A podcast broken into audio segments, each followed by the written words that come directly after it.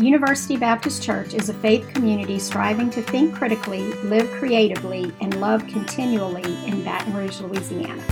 We gather on Sunday mornings at 5775 Highland Road between Lee Drive and Kenilworth Parkway. Visit ubc-br.org or at ubcbr on Facebook for more information.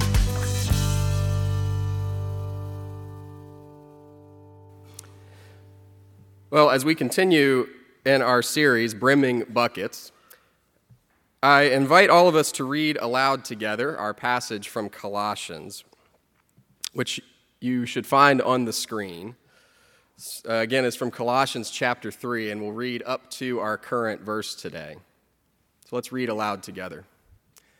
Therefore, as God's chosen people, holy and dearly loved, clothe yourselves with compassion, kindness, humility, gentleness, and patience. Bear with each other. It seems to be a fact of life that there are just some people who grate on our nerves. We all have those people, right? Maybe a sibling or a coworker or a neighbor or dare I say, a fellow church member, someone with whom we don't see eye to eye and with whom we seem to never be able to get along. And as much as we would like to think that this is a problem easily solved, it rarely seems to be the case.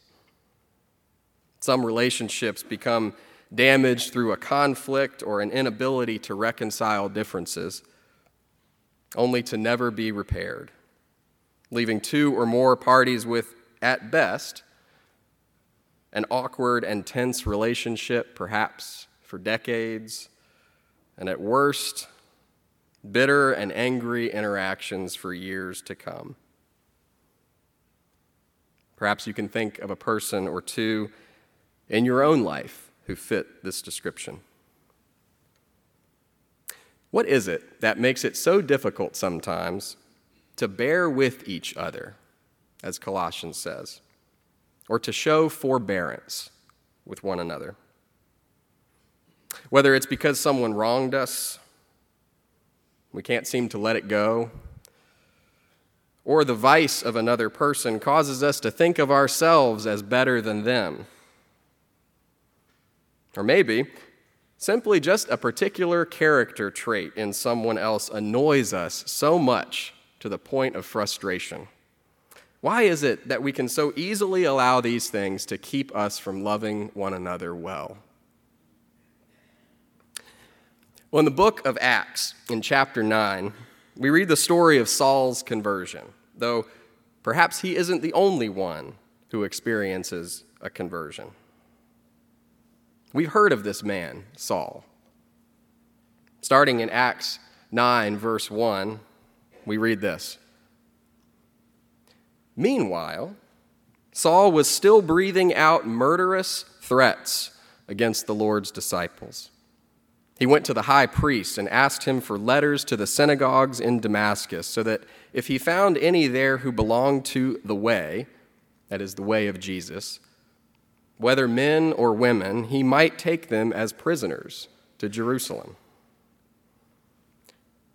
Now, the first thing that we'll want to understand about this is that it was well over 100 miles from Jerusalem down to Damascus.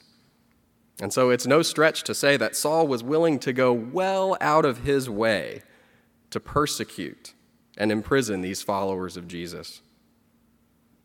We don't know exactly why Saul was so persistent in tracking them down, but he clearly seems to have some sort of grudge against them against these blasphemers in his mind. And as we read right before this story, when Stephen, one of the followers of Jesus, was stoned to death, Saul was right there encouraging the ones throwing the stones. There are no two ways about it. Saul was a bully, and the worst possible kind.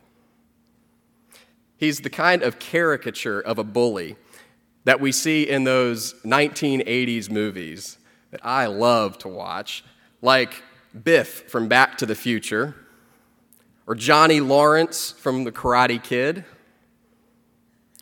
He's one of those villains that we just love to hate, so misguided and blinded by his own arrogance and violence that it would seem we are fully justified in thinking of ourselves as better than him.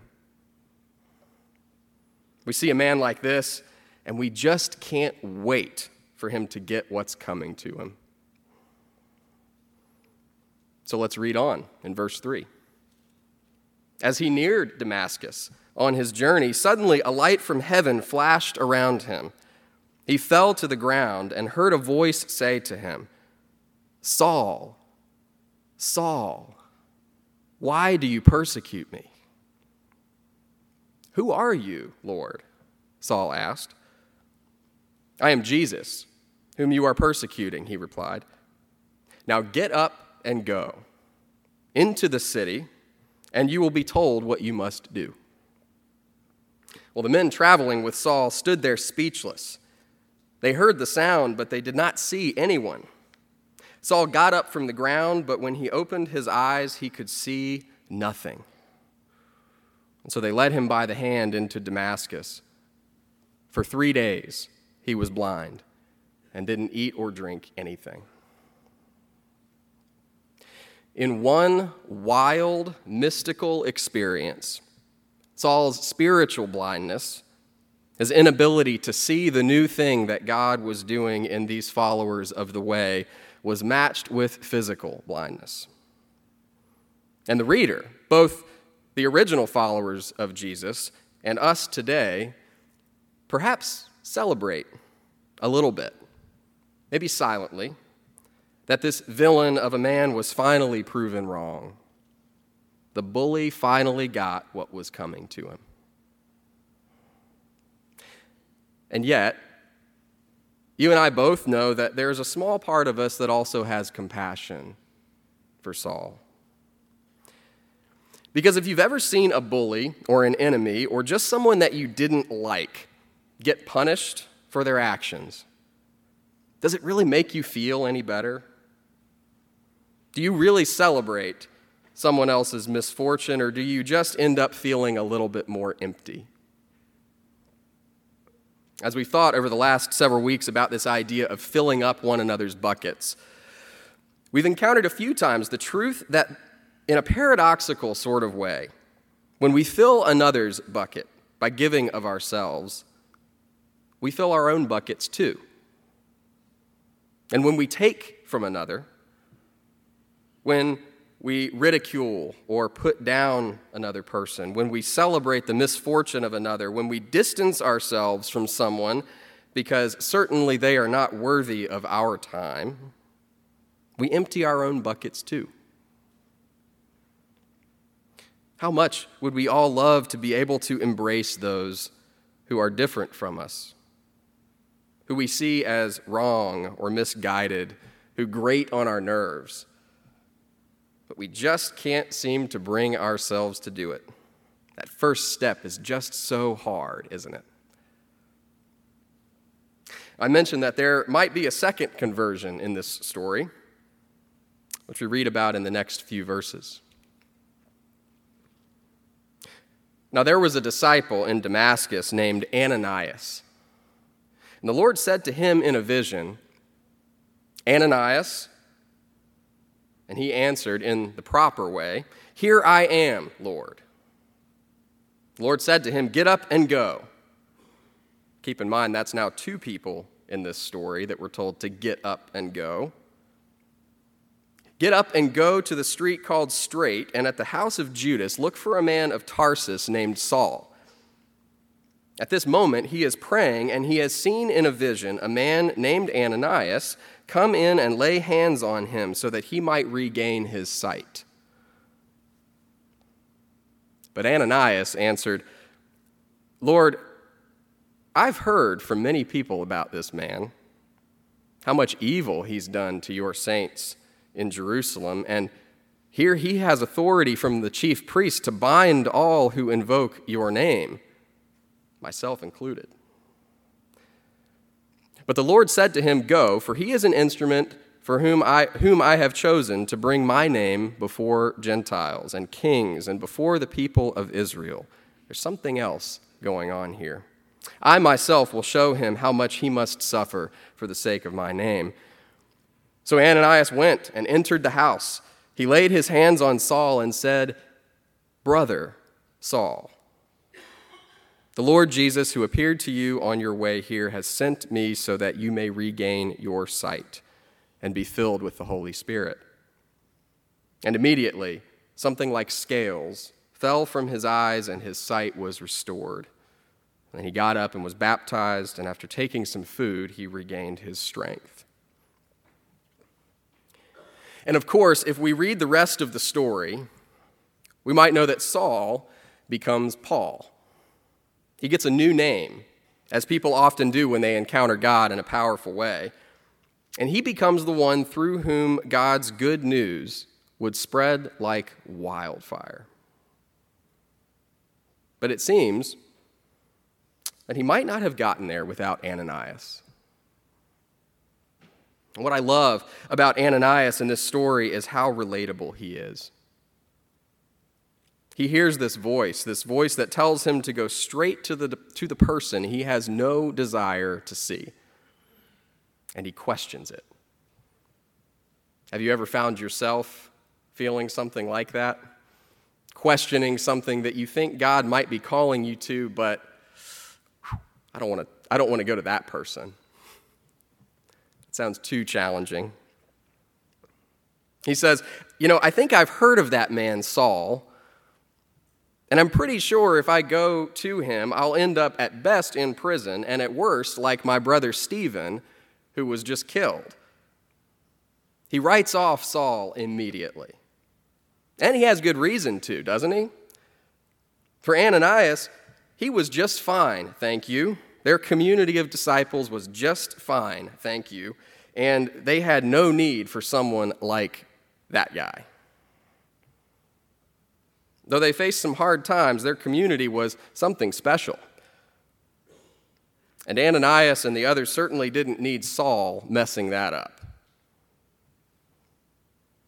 But as we often find, God had something else in mind. There's a wonderful book by Dietrich Bonhoeffer called Life Together, where he writes about the nature of Christian community of fellowship among followers of Jesus. And in one part, he writes the following Hear these beautiful words. He says, On innumerable occasions, a whole Christian community has been shattered because it has lived on the basis of a wishful image. Certainly, serious Christians who are put in a community for the first time will often bring with them a very definite image of what Christian communal life should be and they'll be anxious to see it happen. But God's grace quickly frustrates all such dreams. Only that community which entered into the experience of this great disillusionment, with all its unpleasant and evil appearances, begins to be what it should be in God's sight, begins to grasp in faith the promise that is given to it. And hear these last words those who love their dream of a Christian community more than the Christian community itself, meaning the people who were a part of it. They become destroyers of that Christian community, even though their personal intentions may be ever so honest, earnest, and sacrificial. Bonhoeffer's claim is that we too often can fall in love with the ideal rather than the reality. That we can allow ourselves to think that there's some magical version out there of Christian community where we don't argue or have differences or conflict or just plain not like each other sometimes. And in doing so, we can easily forget to love the person right in front of us. I'm guilty of this too. We can forget that the Christian community, we could extend that to any form of human community, is made up of flawed and broken people, including you and me. And when Jesus calls us to love one another as we love ourselves, to treat one another as we would want to be treated, he calls us to do this in the midst of those differences and annoyances and even dangers like the one Ananias faced. If we think that we can wait to love one another until we've gotten over our differences, we'll be waiting for a very, very long time. I love what Ananias says when he first enters that room, where he must have been shaking and quivering with fear. He musters up some courage. He walks right in. He looks at this man who had been part of murdering a friend of his. And he says, Brother Saul. Brother Saul. This man, Saul, who had so many flaws, so much brokenness, who had made so many mistakes, and who Ananias, by any conventional standard, had every reason to stay away from. He looks at him and he calls him his brother. I came across a wonderful parable this week that I've shared a couple times, and so some of you may be hearing this for the third time, but I love it. It says, One day, I saw something in the distance. Moving ahead, I thought it was an animal. I went closer and I realized it was a man. He came closer and I realized that it was my brother. How often do we deprive ourselves of the experience of real connection with a potential brother or sister simply because we only see them from a distance through the lens of labels or categories or faults or frustrations. Maybe, maybe at the root of it for us is fear. In the same way that Ananias was afraid of Saul, of what he had done to people like him, of what he could do to him. Perhaps we keep our distance from people who we don't want to put up with because at the heart of it, we're actually afraid. Maybe we're afraid of what they might do to us. Maybe we're afraid that their flaws will put a mirror up to us to highlight our own flaws, show us that we're not perfect either. Maybe we're afraid of those with whom we disagree because we might just find sometime that they're actually right and we're wrong. This story of Ananias shows us that we have a God who will remove fear and instead will redeem and heal and restore and show us that there is nothing to be afraid of. That we actually might, in the end, see scales fall from our own eyes, like Ananias, in a way, as we awaken to a new idea of what God could be up to in our midst. And perhaps as we reacquaint ourselves with someone we might now call a brother or a sister. I wonder, though I don't know, but I wonder if years later, Ananias might find himself with other followers of Jesus as they told this story to one another of Saul's amazing conversion, of how God's grace had transformed his life and how the good news was spreading at such a rapid rate because of this man who used to imprison and persecute them. And I wonder if Ananias might have smiled, maybe puffed out his chest a little bit, and said, That was me. I was a part of that story. Perhaps he would then tell his side of the story of how he was afraid of this persecutor of the church, but how he then took a leap of faith, mustered up all the courage he had, and decided to follow God towards Saul, toward this man whom in his, no, his own mind he had no reason to put up with, to bear with, and every reason to walk away from. I imagine he might have then shared his utter astonishment at watching a miracle happen as the scales fell from Saul's eyes and his own eyes were opened anew. And perhaps, Ananias would then tell his brothers and sisters don't write people off too quickly, don't push them aside. Let go of your fear the best you're able, or your anger towards someone, and maybe let go of self righteousness, pride, thinking that you're better. You're not all of those things that keep you from embracing someone who might need you in order to find healing. Perhaps he would say, Indeed, I also found healing, was cured of my own blindness to what God was doing in our midst. But I had to make a choice a choice to grin and bear it. To say, I can sit in the same room with that person for a couple minutes at least and see what happens. Had Ananias chosen to stay where he was, to only recognize Saul from a distance, to label him as a monster, an animal, to ignore God's call, he would have missed out on the opportunity to meet this man as a brother.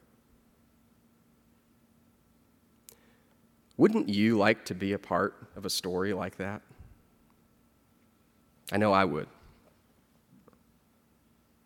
Wouldn't you like to find yourself wrapped up in the redemptive work of God in the world? I'm not sure that we can do that if we aren't willing to go to the places and the relationships that need redemption and healing. So, this week, like Ananias, Let's choose to embrace those around us that might be a little tough to love, that might be difficult to bear. Take a courageous step and see how God might surprise you.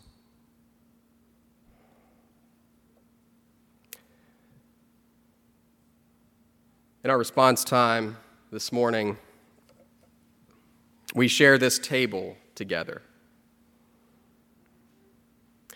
As Justin reminded us at the beginning of the service, there is this story, this wonderful story, where the disciples are on the road with Jesus right in front of them, but they don't see him until they share this meal together.